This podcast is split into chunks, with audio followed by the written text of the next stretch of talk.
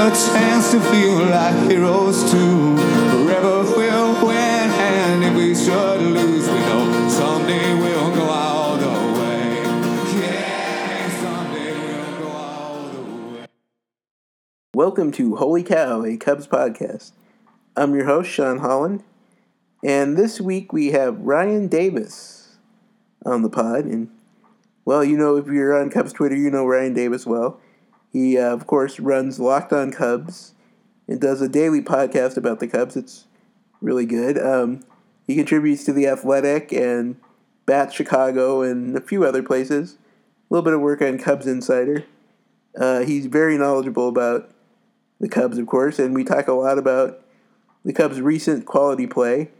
Uh, we talk about Javi Baez's base running the day before he stole home, so that was pretty good timing. A little bit about the Dexter Fowler situation in St. Louis, and at the end, a little bit about um, blockbuster movies that are out this summer. So here is Ryan, who you can follow on Twitter at Ryan Q Davis. Here is Ryan. The Cubs are on a five game winning streak now. They won today against the Tigers after a week and a half ago, a five game losing streak. But now they seem to be back where they were before that losing streak. So, how do you feel about how the Cubs are playing right now? Well, uh, it's been good. Uh, I was expecting that the letdown game was on the way. Uh, after scoring 10 or more runs four days in a row, I kind of, you know, a little hyperbole. I was thinking today's a good day to get shut out, isn't it? Um, and and early on, it looked like he, he was back to the, you know, the teeter totter Cubs. The you know they they were on their back, way back down from scoring a ton of runs every game, and they uh, they had that ugly. I think it was second inning where they loaded the bases, and then Jason Heyward had that awful at bat where he watched Almora walk on four straight pitches, and then swung at a high fastball and popped it up, and then you know they didn't score any runs. I thought, well, that, that's it. They're we're you know teeter tottering back to the Cubs that don't score, but they did. They they brought out five runs and scratched across just enough to win, and I mean that that's what you have to do when you're not going strong like they were the last four games where you're just scoring a ton of runs. Just have to find a way to score enough runs to win those games, and you're just going to be in really good shape. Yeah, and it was another, you know, especially the first inning for Kyle Hendricks that was a little shaky. He had some bad luck in this game with like the blooper that fell in and stuff, but he's had some really rough first innings, and I'm I'm not sure why that is. Uh, well, lately, I, I, I can't speak to every first inning, but lately it's been a command issue. Uh, his his velocity has been fine, uh, and really a, a command issue is something that I would hope that it'd be even easier for him to solve.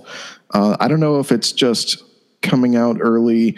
He's struggling to get a feel for the ball like right away, that kind of thing. And, again, I'm not trying to diagnose here, but uh, when I think of a, pitcher that's struggling to get a feel for the ball early, I think of like numbness in the fingers or like a blister.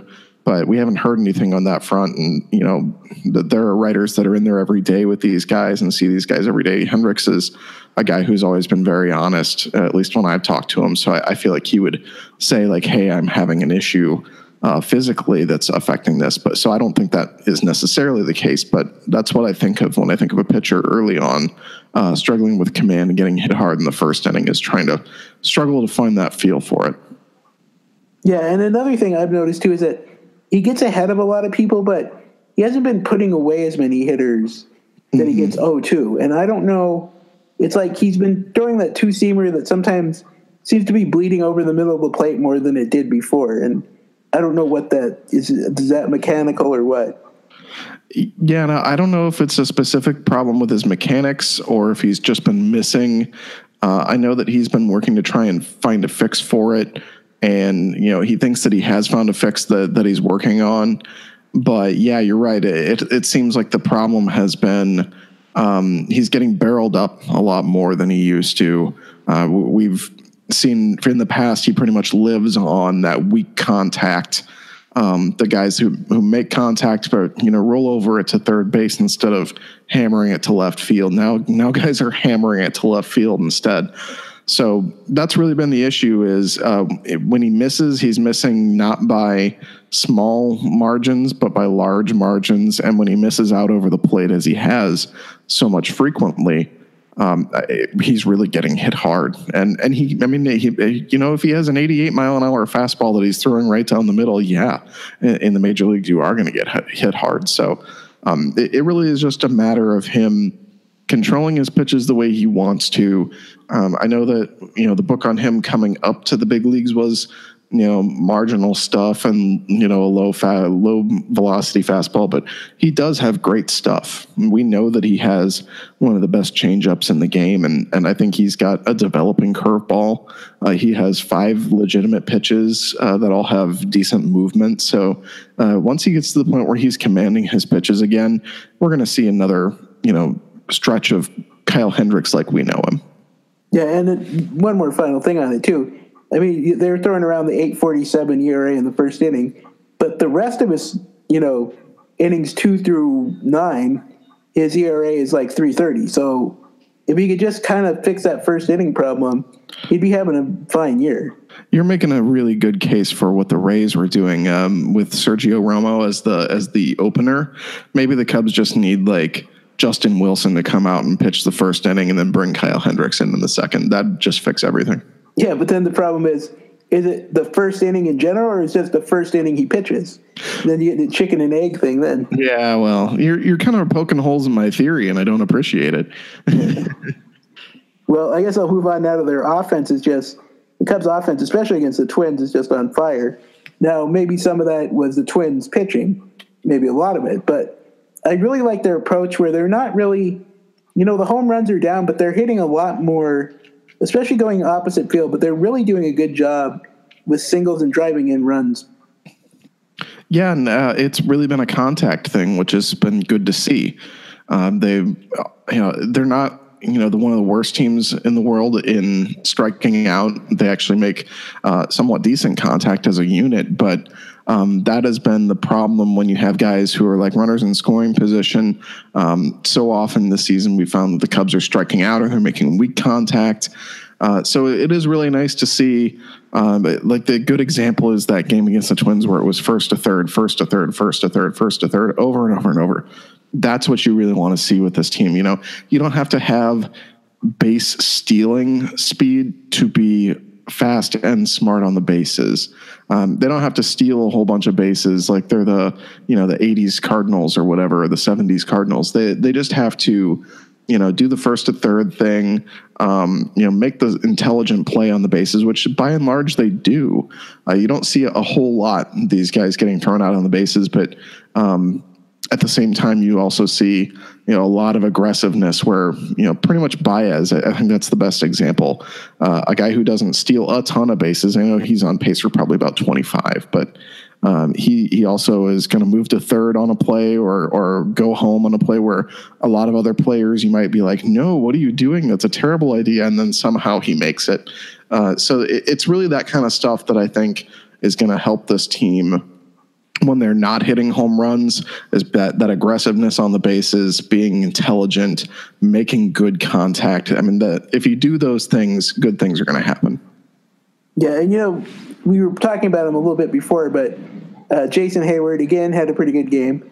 Other than the pop up where he pretty impressively destroyed his bat. I mean, that was that was a very impressive destruction.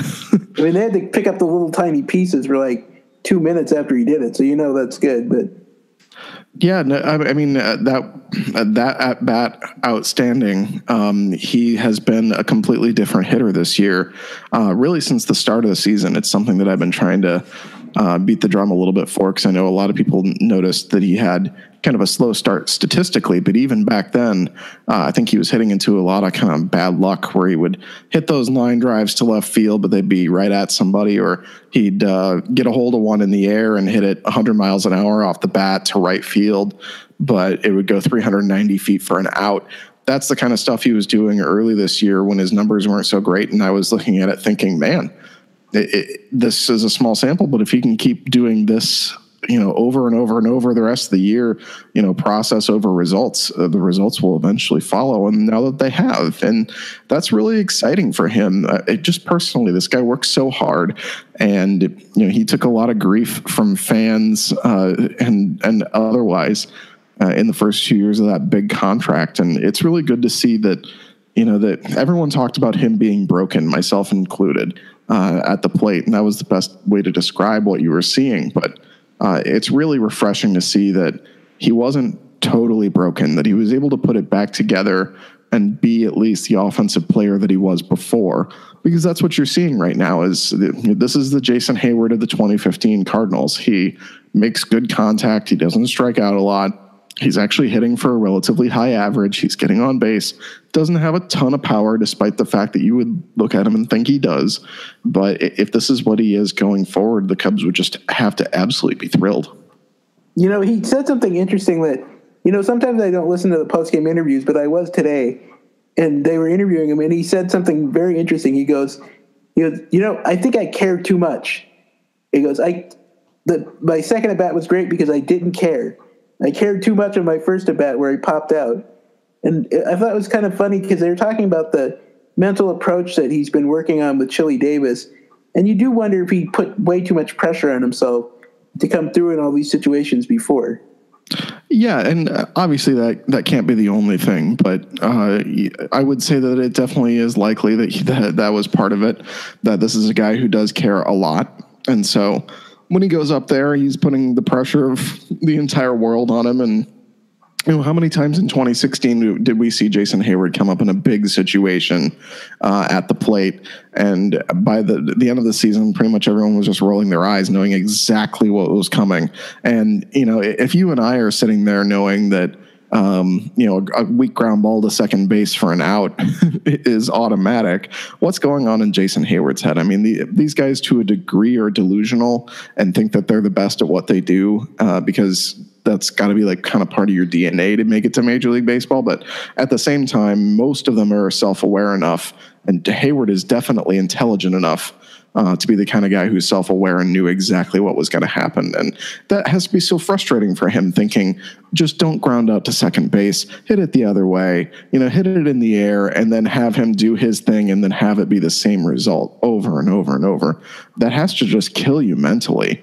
Uh, so the fact that he has been able to go through essentially two seasons of that. Although he was much better in many ways last year, um, but uh, two two very under you know un, under major league level uh, seasons at the plate, and then be able to come back and rebound this year, especially after a slow start and then a DL stint.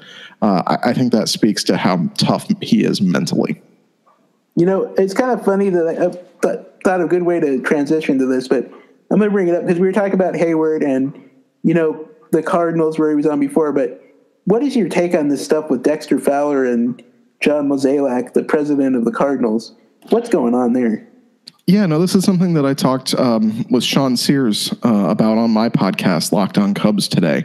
Um, we talked a little bit about how it's hard to comprehend a, a, a baseball executive going out and making those comments. Now, he's since clarified what he meant, quote unquote, um, which was really to point those comments at the entire team. But there's no real way to walk that back when he very clearly says about Fowler that people question his effort. Um, and, and, that he can't defend it. I mean, that that's stuff that you just don't do.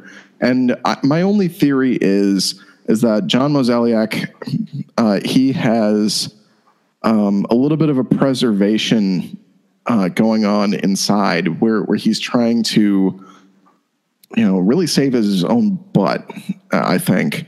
Uh, he signed fowler to that big contract. I think you know a lot of cubs fans when they saw it the reaction was kind of like oh good for him. That's great. And i'm all about players going and getting you know the most money they can because they deserve it.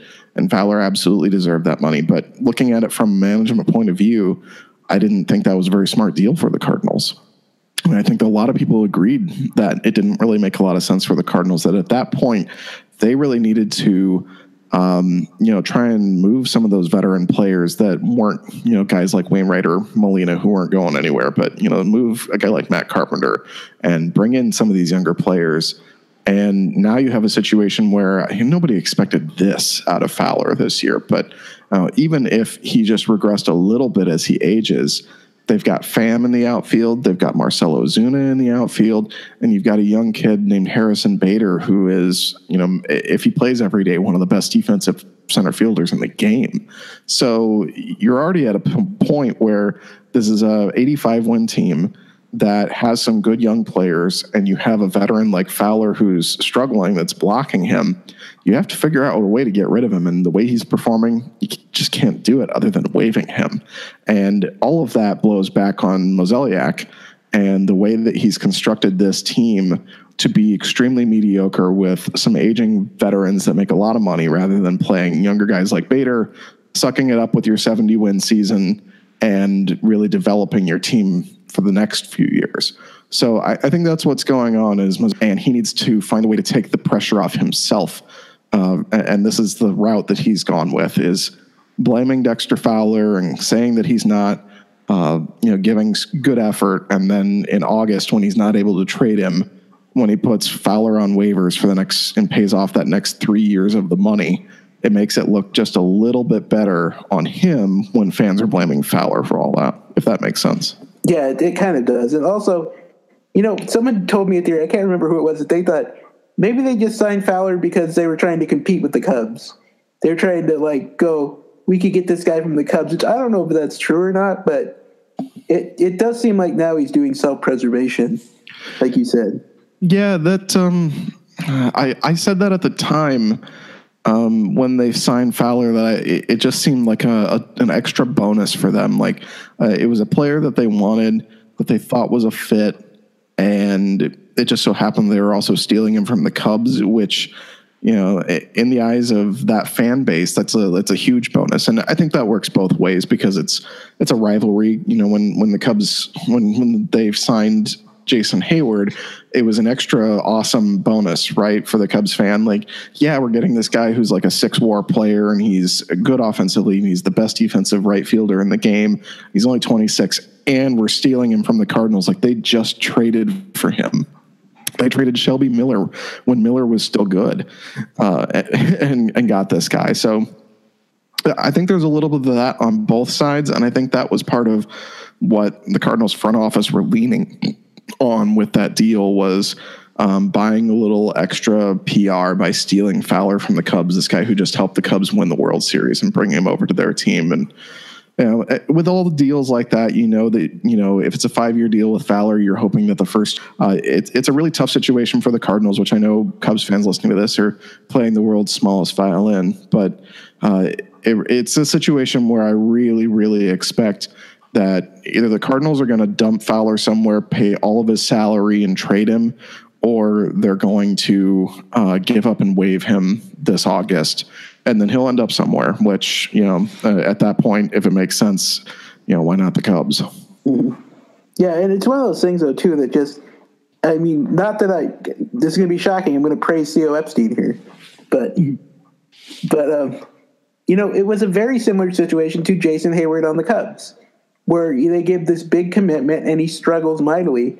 But you never heard, you know, Theo do this, like try to save his own rep by, you know, going after his player. And it's like, it's like, you know, be a professional. I mean, you, he's acting like every team's got these fans on the internet that say stuff like this, but you're the president of the team. What are you doing? Right. Yeah. And I've seen other people try and draw this correlation between um, the way fans treated Jason Heyward the last two years versus the way uh, the president of baseball operations of the Cardinals is treating Fowler right now. And you can't draw that correlation because fans are morons. I mean, they are. Just and we all know that fans are idiots, and they're going to do that stuff. And we can sit on a a position of knowledge and say, "Don't do that. Don't treat Jason Heyward that way." But people still did. Um, at the same time, yeah, you, you can't do that if you're the president of baseball operations, even if it is intended to kind of uh, gloss over your own mistakes and, and, say, no, I was totally in the right to sign this guy to that $82 million deal. It's his fault for not trying hard enough. That's why we're cutting him right now and paying that money, which I think they will inevitably have to do. So yeah, I, I, think that is uh, it, it's really kind of sickening to see uh, them do that. And you know, the Cardinals organization in general, I don't have a lot of good things to say about.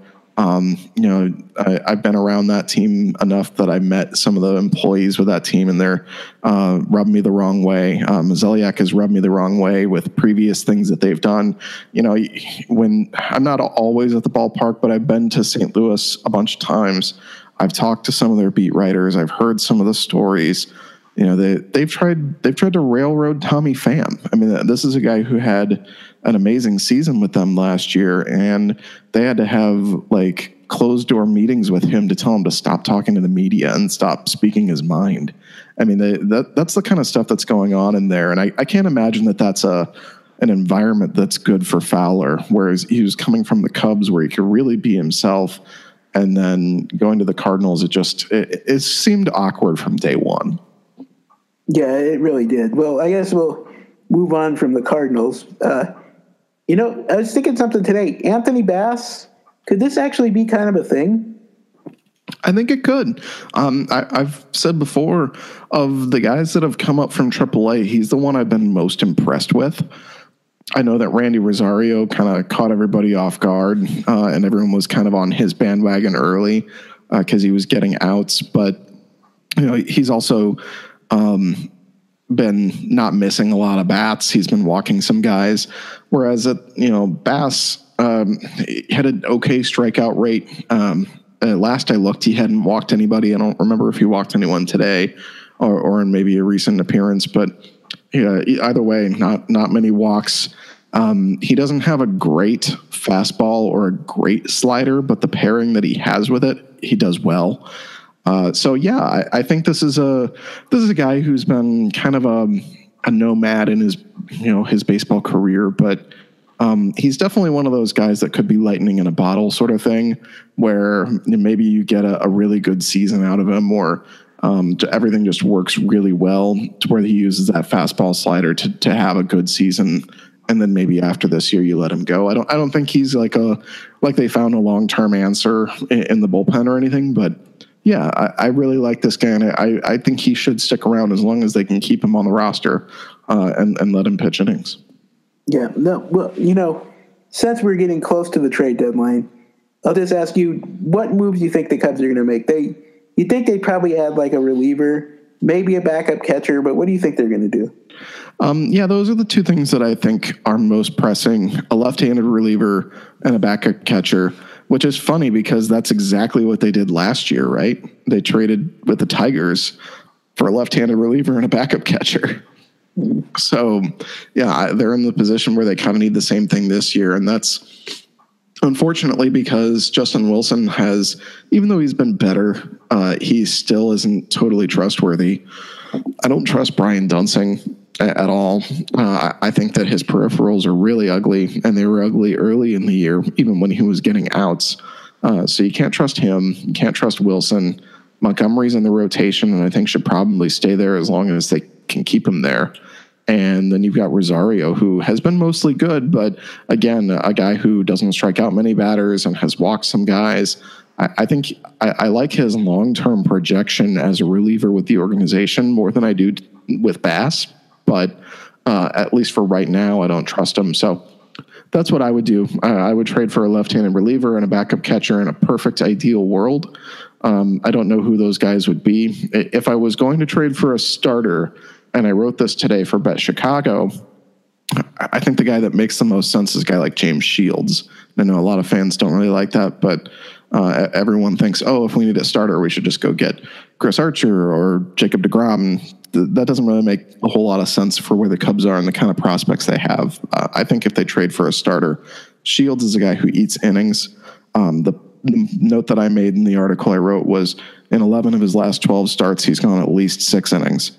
Uh, and it's that's not that they're overworking him. He only threw 100 pitches uh, or more six times in those 12 starts. So um, this is a guy who eats innings, and that's really what they need: is go out there, give you six or seven innings, save the bullpen, be halfway decent. Which over the that 12 game span, he has a 3.59 ERA, so he's been at least somewhat decent. Um, that'd be a kind of move that I think would be a very low cost move Financially, they would only owe about $5 million for this year and 2 million for a buyout next year. Uh, it really would make a lot of sense if they decide to go for a starter. Yeah, and you'd have to assume that it's somewhat tied into you, Darvish, if he can, what his Right. status of his elbow is.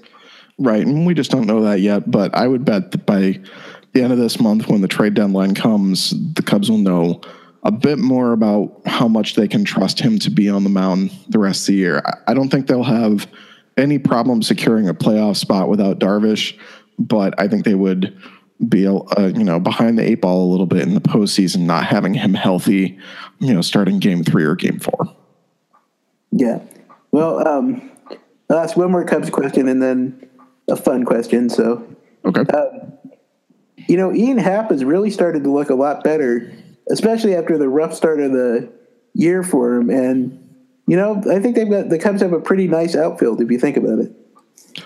Yeah, um, with Heyward bouncing back the way he has, Schwarber bouncing back the way he has, Almora being what he has been, Zobrist bouncing back, um, even, even Ian Happ's early struggles, um, he still strikes out more than I would like, um, and yeah, he, he still puts up some of the good numbers, but at the same time, I, I just want to watch him. It makes me uncomfortable. Uh, I, I just I, I I'm waiting for the for the strikeout. I know he gets on base. He's been getting on base about as much as Almora, but you know, uh, this is an unpopular opinion. But you know, let's say you know a, a runner on second. I'd rather have Almora up there swinging and making contact than Ian Happ having a higher percentage of walking. You know, with Almora, there's a better chance that he's going to drive that run in. With Happ, it would just be okay. So maybe he walks and goes down to first base, and occasionally he hits it in play, and that'll get you a hit. I know that's kind of antiquated thinking in a way, but um, it just feels more comfortable with Almora out there uh, for my money, and I, I like that Happ has been better lately. I've been a big believer in Ian Happ for a long time, but the strikeouts have really thrown me off this year. I, I did not see that massive spike in strikeouts for him, and um, it, it really is. It's the thing I talked about earlier. The way that this team is going to score runs, even when they're not hitting the ball out of the ballpark, even when the sequencing is off a little bit, is by you know first and third first and third, first and third, like they were doing the other day, by hitting the ball in play, uh, making the defense actually move. That's the way that they're going to score runs and scratch out runs like they did today. And you know, with Ian Happ, sometimes it's just not there, and and that's frustrating. It's frustrating to watch. Yeah. So we'll leave the Cubs for a minute. And now, at times in the past, you've been a movie, I want to say movie reviewer. You've written Yeah. articles about movies. So I thought I'd ask you this summer, what movies have you seen that you really liked and would have been disappointing to you? Okay, so um, let's see. I, I guess we can go back as far as Infinity War, which came out in uh, what was it, April? Yeah, Infinity War was great. Um, I'm trying to see what other movies. Deadpool two. Deadpool two was hilarious. Um, I didn't like it as much as I liked the first one, but I think part of that is that uh, if you've seen Deadpool, the first one kind of takes you off guard. You don't think it's going to be as good as it is. You know it's going to be funny because it's Ryan Reynolds and it's Deadpool. If you know the character, you know it's going to be funny and what a little bit what to expect. But I think a lot of people, myself included, didn't expect it to be an actual good film. And so there was higher expectations coming into Deadpool 2. I, I really did like it. It was very good, but not not quite as much as the first one. Um, beyond that, let's see. Uh, I really liked the Solo movie. I, thought that was I thought that was really well done by Ron Howard. Um, I, I'd say uh, of the movies that I have seen, and I, I plan on seeing Ant Man and the Wasp this weekend. The only one that I think I've seen in the theater this so far this summer that I didn't think was a good movie was the Jurassic World movie, and I did enjoy it because I like dinosaurs and I love the Jurassic Park franchise. But uh, yeah, I mean, it was objectively a, a poorly done film. I don't know if you've seen it or not, but it was kind of just like there are moments where it was cringeworthy, where it was like, "Wow, this is where this is where we've gone with this, huh?" But you know, overall, it was it was fun and I enjoyed myself. Yeah, um, I'm gonna go to that. Like I think next week. But I was watching the preview for it. I'm like, this seems a little over the top, even for one of these kind of movies. Right. Yeah. I mean, there are plot holes where you think about it and you're just like, huh, that doesn't make any sense. And then, I mean, you just have to kind of throw throw your ideas about what is a good movie. Just just throw it out of your mind and think, I'm going to go watch dinosaurs eat people. And, and if that's your expectation, I think you'd be happy with it. It's, you know, for my money, the original Jurassic Park is one of the best films ever created. Like, uh, you know, if you check all the boxes on what makes a great movie, it, it's absolutely in the you know top 15 of greatest movies ever made, in my opinion.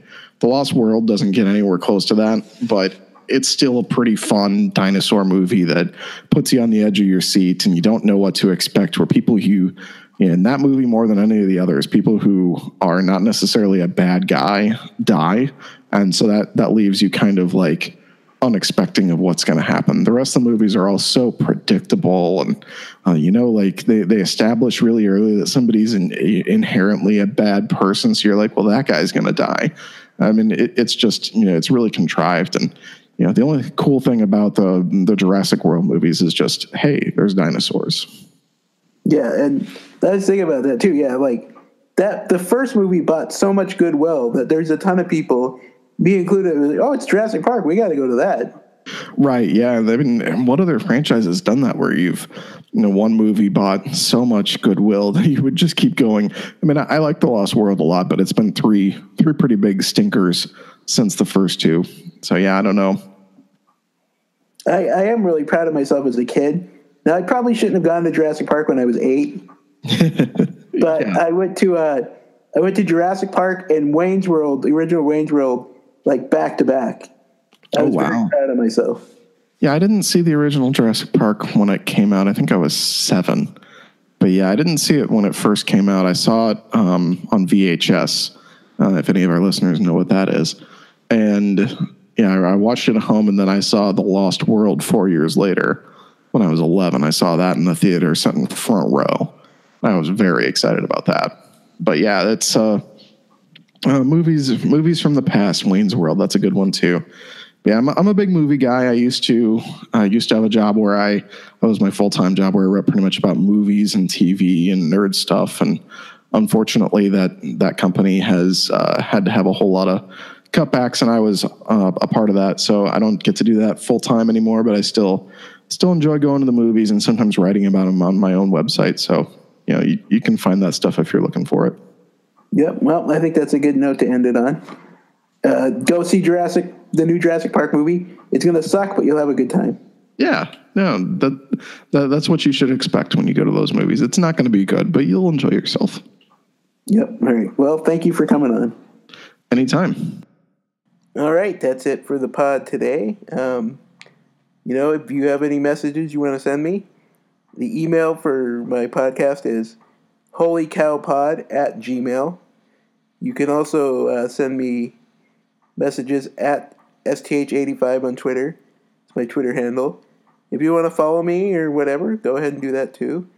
Um, we're available on iTunes, Holy Cow Pod.